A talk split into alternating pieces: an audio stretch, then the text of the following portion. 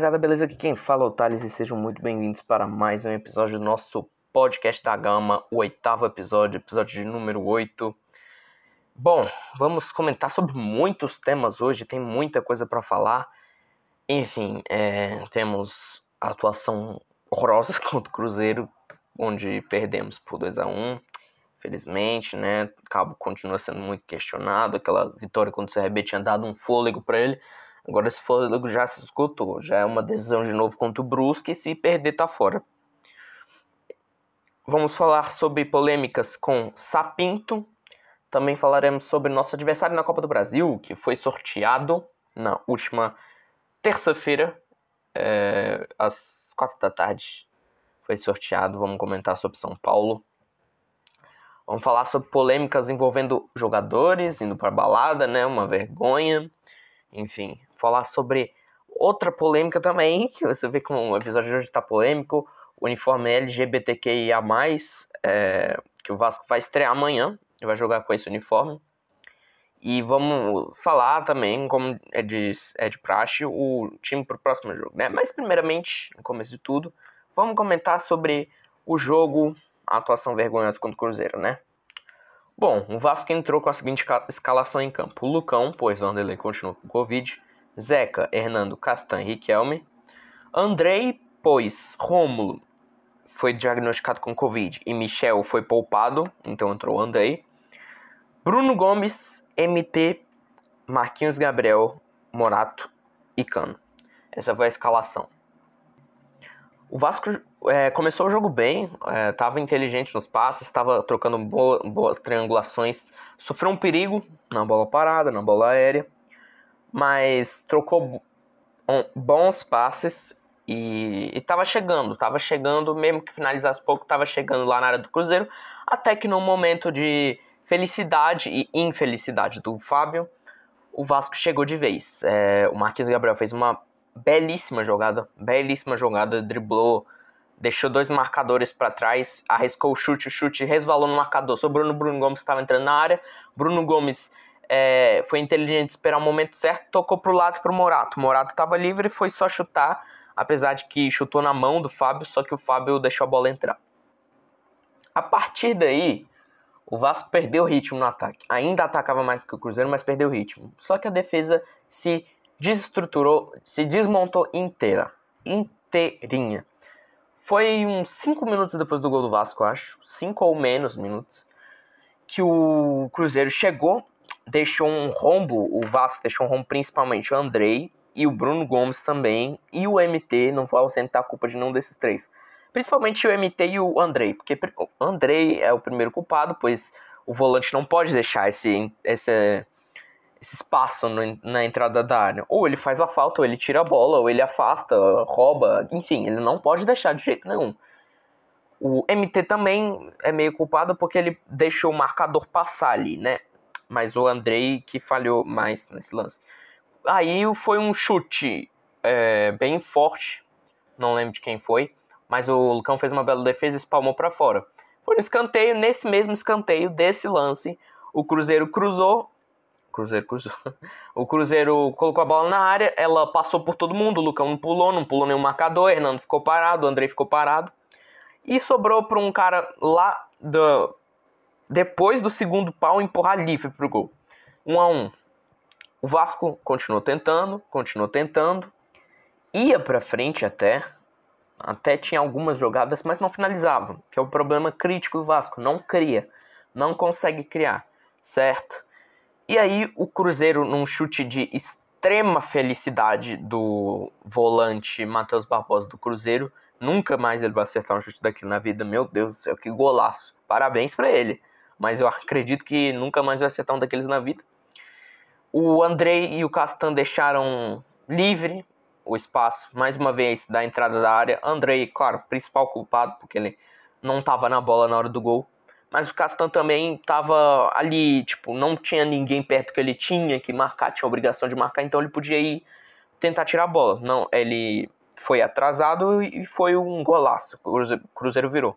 A partir daí, meu amigo, foi retranca do Cruzeiro o Vasco tentando atacar, porque não atacava. Tinha bola, mas não atacava. é impressionante. O Vasco não cria. Eu já disse isso aqui em outros episódios.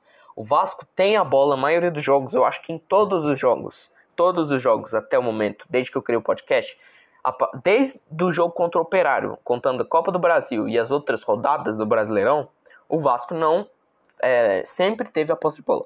Todos os jogos.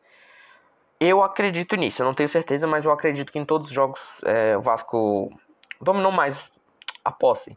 Mas não finaliza com perigo, não, não tem nenhuma. As duas maiores finalizações de perigo, além do gol do Vasco, foram duas finalizações assim, mas na sorte. Uma do Cano. Tá, não foi sorte. Aquela foi uma, uma boa finalização dele, muito boa finalização. Passou rente à trave, quase entra. E uma do Riquelme que foi mais sorte mesmo, que ele deu um pombo sem asa enquanto escorregava e a bola foi no ângulo, o Fábio tirou. Mas foi na sorte. Essas duas finalizações foram de fora da área, não foi uma jogada trabalhada.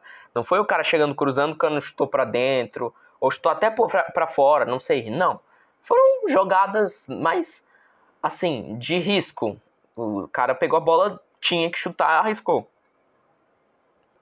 Segundo tempo, cara, também foi assim, também foi assim. Continuou indo, continuou indo, dominando o jogo, mas não finalizava, não finalizava, não finalizava, não finalizava. E o Cruzeiro tava na dele, tava na dele. O Cruzeiro, na verdade, não tava na dele, o Cruzeiro tava na do Vasco e o Vasco tava na do Cruzeiro. Porque o Cruzeiro dava bola pro Vasco, dava milhares de oportunidades pro Vasco explorar o meio, o meio campo, dava explorar as pontas. O Cruzeiro tava fechado e desorganizado. O Cruzeiro, hum, assim, mereceu mais por demérito do Vasco do que por próprio mérito essa vitória.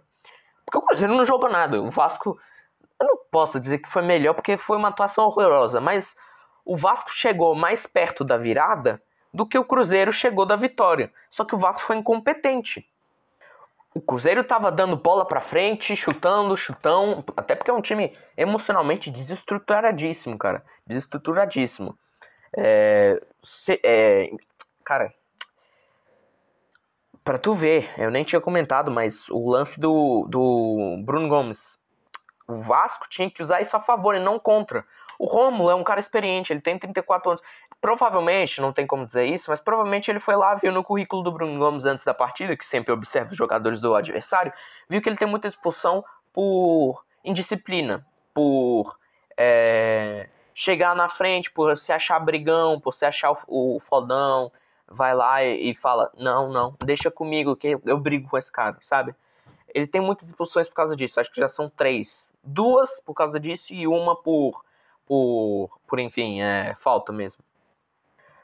Mas o Cruzeiro tava jogando a bola pra frente e, e dane-se. E vai, vai, vai. A gente precisa desse resultado. Vamos, não vamos tentar nada. Não vamos tentar fazer o terceiro gol. Não, vamos ficar na nossa. Que eles que se virem. E o Cruzeiro tava pedindo para tomar o gol, porque foram várias falhas, várias roubadas de bola que o Vasco teve. E o Vasco tava pedindo para perder o jogo, porque ele pegava a bola e não fazia nada. Não fazia nada. O Vasco só levou mais perigo nos últimos 10 minutos da partida, quando colocou o Daniel Morim. Coisa que o Cabo já devia ter feito bem antes, bem antes. Vamos comentar isso daqui a pouco. Mas foi isso, foi um jogo de ataque e defesa. O primeiro tempo mais equilibrado, mas ainda assim com o domínio do Vasco. E o segundo tempo do Vasco, mas não positivamente. A bola foi do Vasco, mas não, não, é uma bola que. Uma posse que fica com a bola no pé, toca para trás, não tem oportunidade de passe, não vou arriscar jogar a bola na área, não vou arriscar dar um lançamento de, difícil. Não, vai que a gente toma o terceiro. Sendo que eles estavam vendo, eles estavam vendo que o Cruzeiro não estava querendo jogar. Quando o time não tá querendo jogar, cara, você lança todo mundo para ataque, vai goleiro, vai zagueiro, vai todo mundo.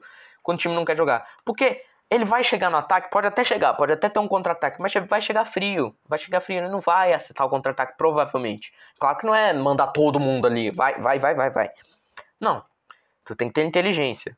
Mas essa inteligência é, é naquele momento, era mandar os caras pra frente. Mandar todo mundo pra frente ficar a, zaga, a linha de zaga ali no meio campo. Era isso que tinha que ser feito. Mas o Vasco não fez.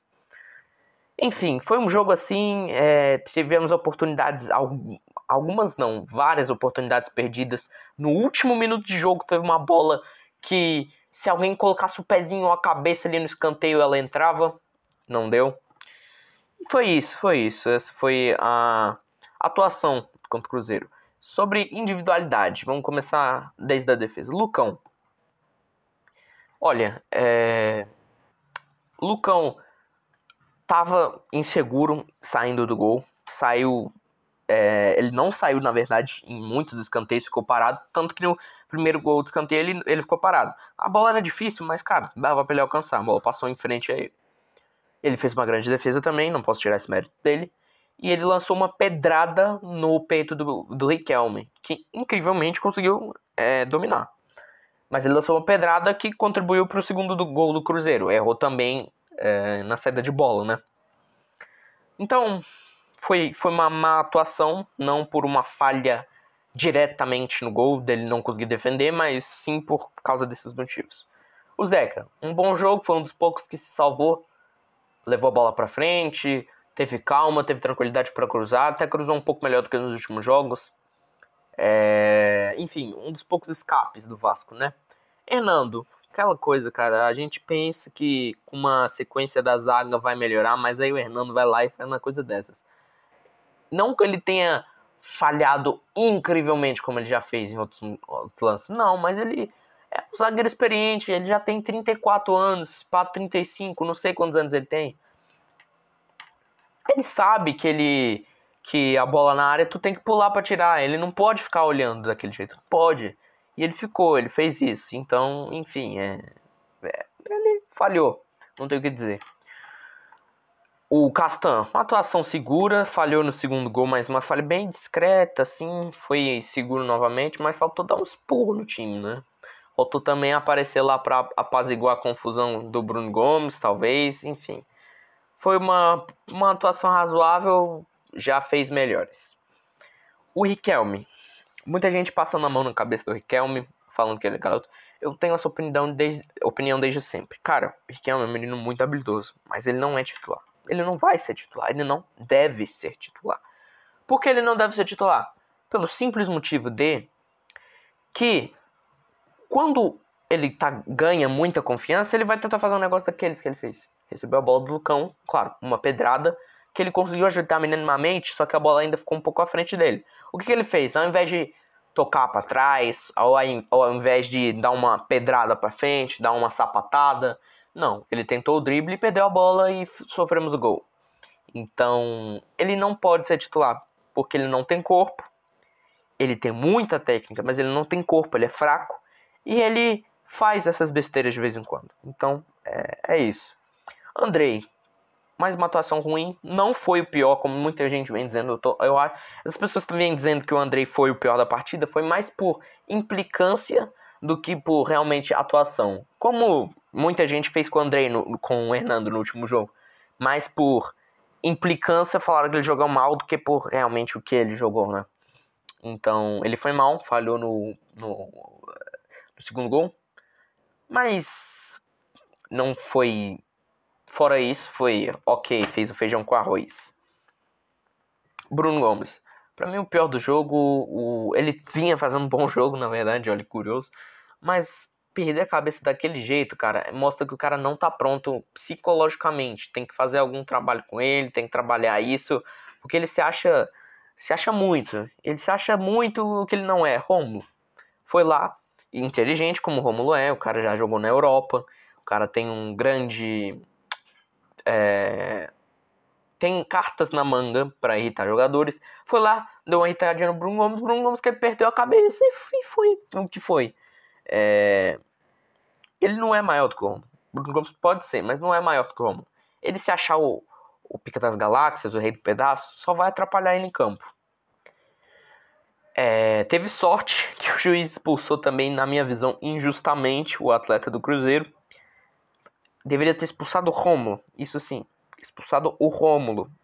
E não o outro atleta do Cruzeiro. Se, se expulsou o Bruno Gomes, tinha que expulsar o Rômulo também. E não aquele outro cara do Cruzeiro. Que eu não lembro não. Mas enfim, é isso.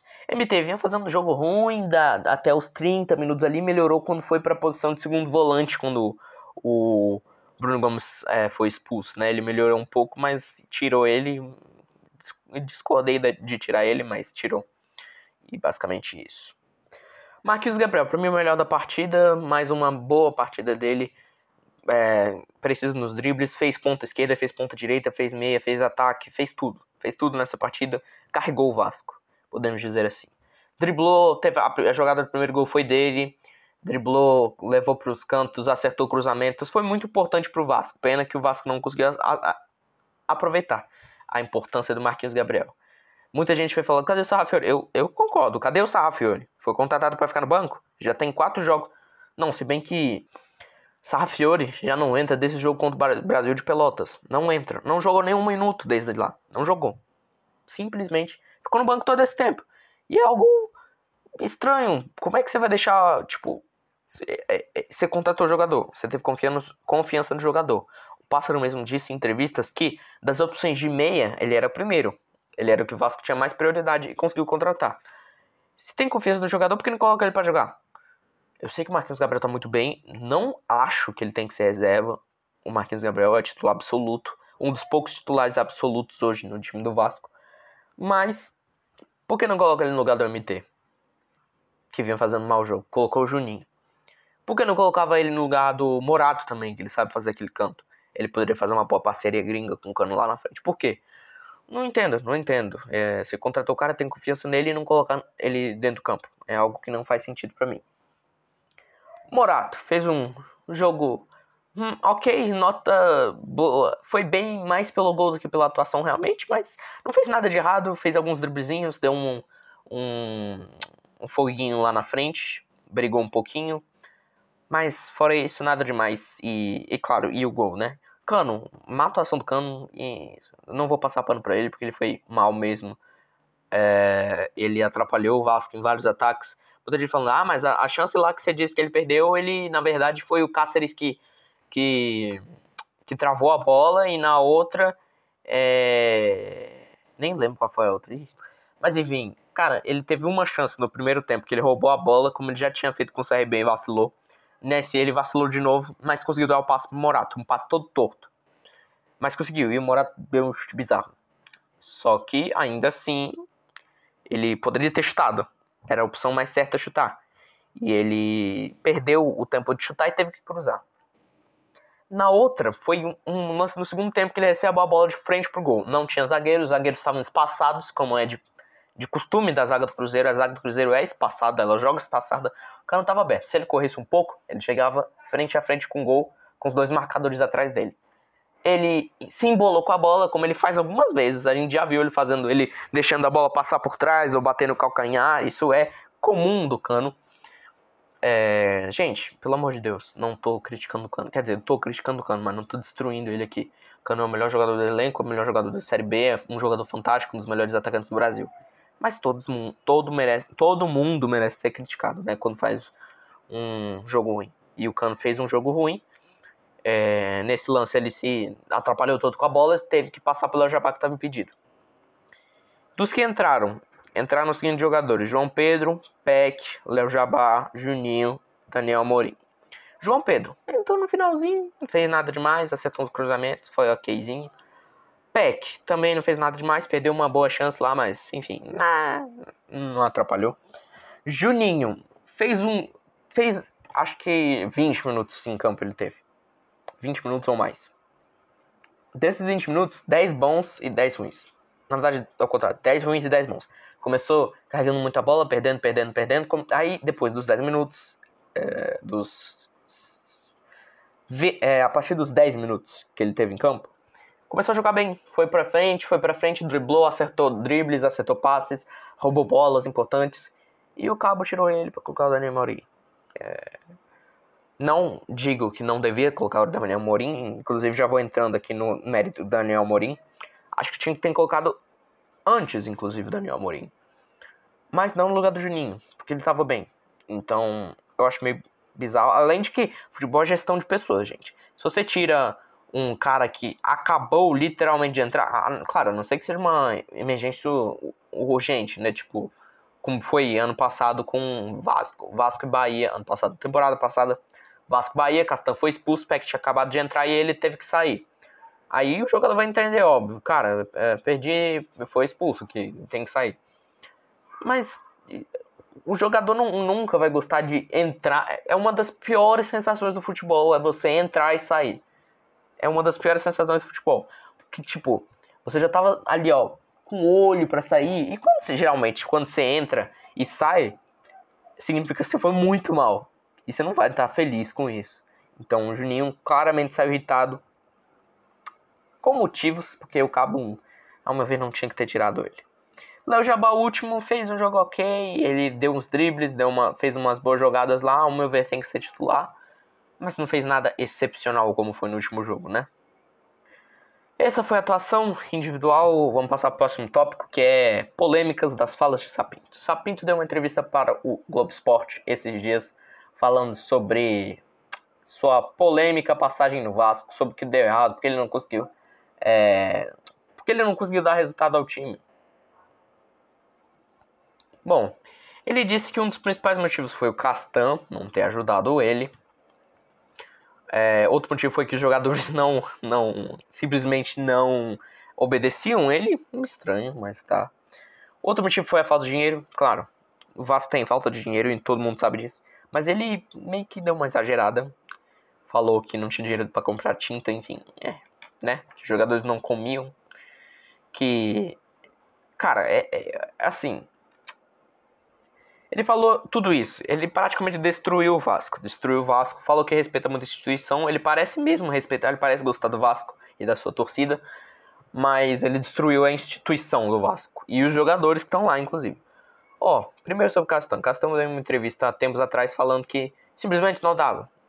Não dava. Ele, o Sapinto foi para pro Vasco sem entender sobre futebol brasileiro. Eu comentava isso com meu pai quando a gente assistiu jogos ele parece que é um cara que ele quer aplicar a tática de um time é, da parte de cima da tabela do portuguesão num time que tá brigando contra rebaixamento na Série B. Não, não é Série B, pelo amor de Deus. Na Série A, na, naquela época. Tá brigando contra o rebaixamento na Série A. Ele quer aplicar essa tática, achando que todos os times do Brasil jogam como times da Europa. Não. O time do Brasil vai, vai ter alguns que vão jogar pra frente, e vão ter outros que vão jogar para trás e jogar a bola para frente. E, e é isso, cara. E é isso, não tem muito o que fazer. Ele tinha que entender mais o futebol brasileiro. Castan mesmo disse, ele falou o seguinte: eu só tô falando isso aqui porque eu falei com o Sapinto isso e ele concordou, inclusive. Então, né?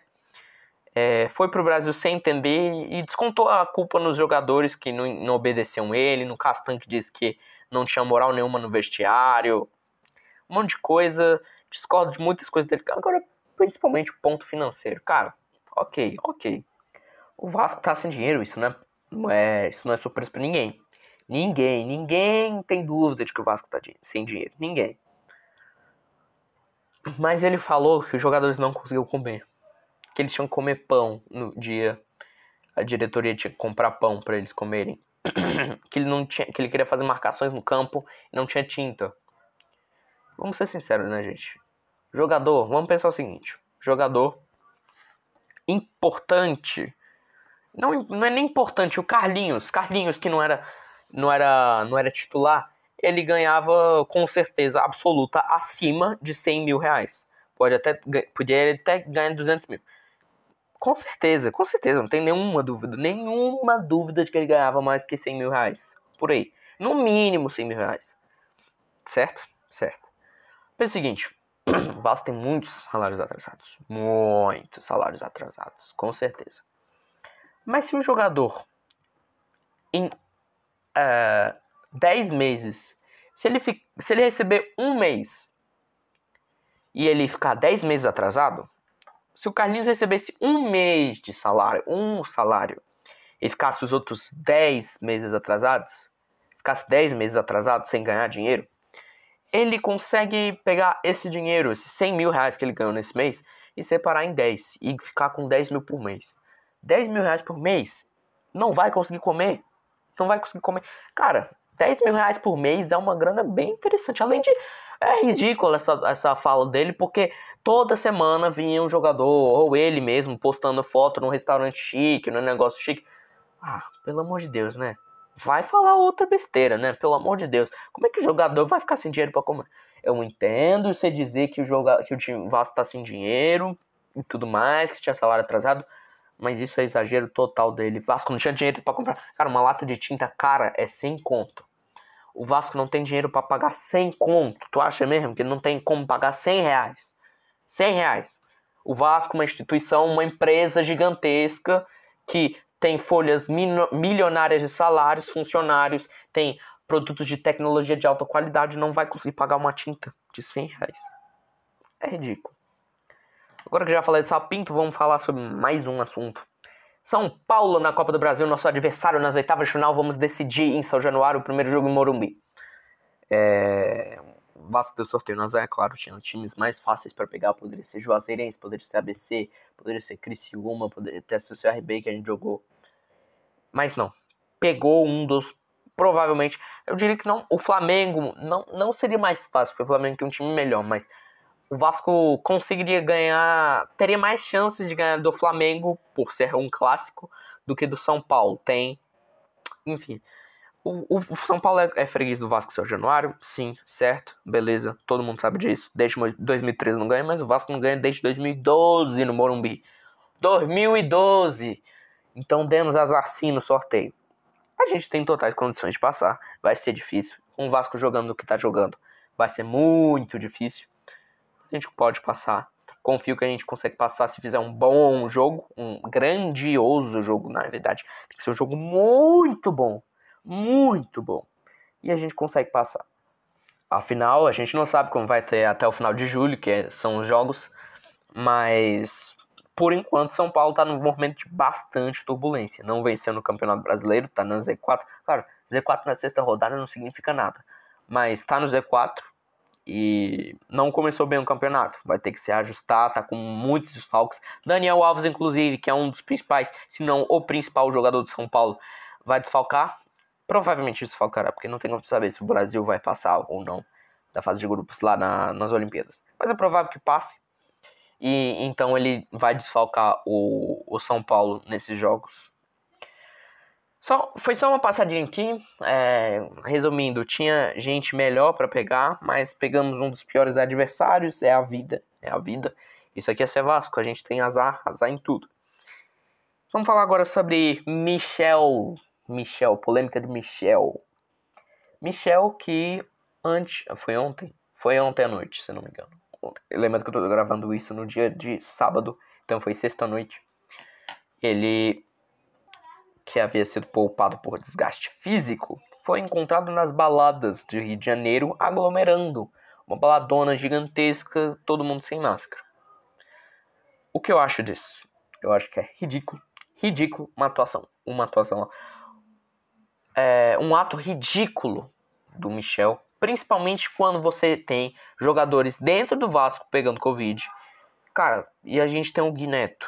Se vocês não conhecem Guineto, ele é head coach da supervisão de marketing, acho que é isso, do, do Vasco. Ele está internado por Covid faz acho que mais de uma semana. Ele não saiu ainda. Tomara que melhore. Tomara.